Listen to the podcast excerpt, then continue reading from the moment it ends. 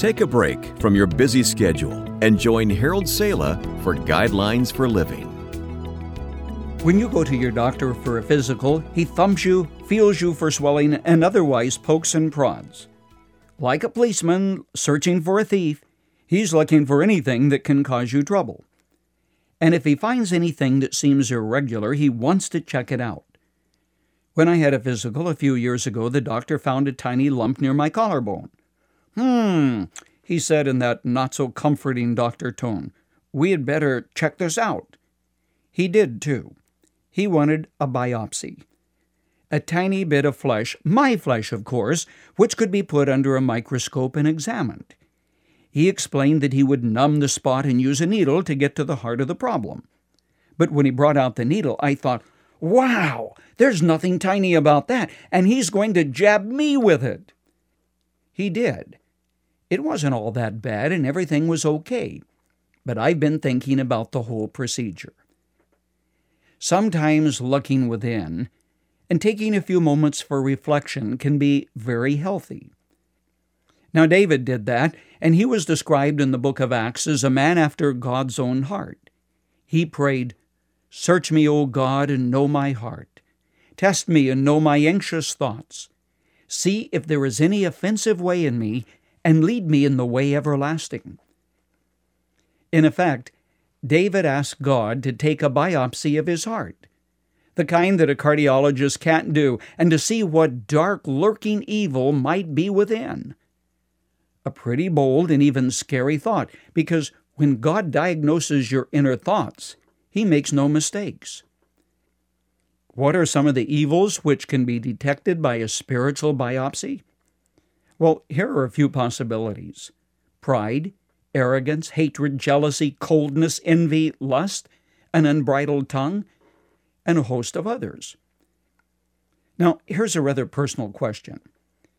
If God should do a biopsy of your heart and have the angels in the laboratory of heaven put it under their microscope and prepare a report, what do you think they would say? The fact is, most of us don't need a spiritual biopsy because we know what lurks within our hearts.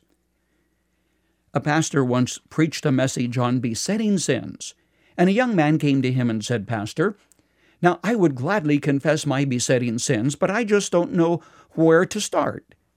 The pastor replied, When you kneel down before God, the first one that comes to your mind is where you need to start.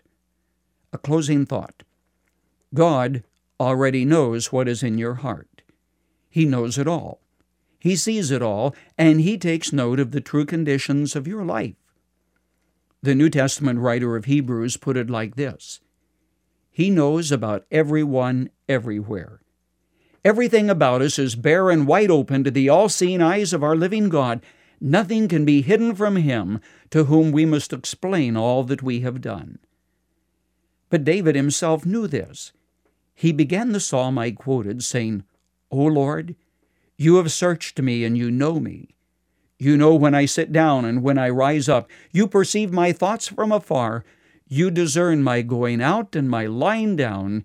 You are familiar with all my ways. That's Psalm 139. But instead of thinking of God as a policeman, a judge with a black book recording our failures, David thought of him as a loving father who will forgive and who will guide us into the path of righteousness. But with you there is forgiveness, therefore you are feared, said David.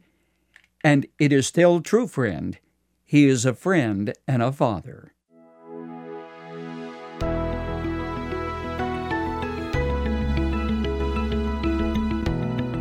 You've just heard Guidelines for Living. For more practical and inspirational messages, visit guidelines.org. If you find our devotionals helpful and would like to share them with others, consider supporting our ministry with a donation.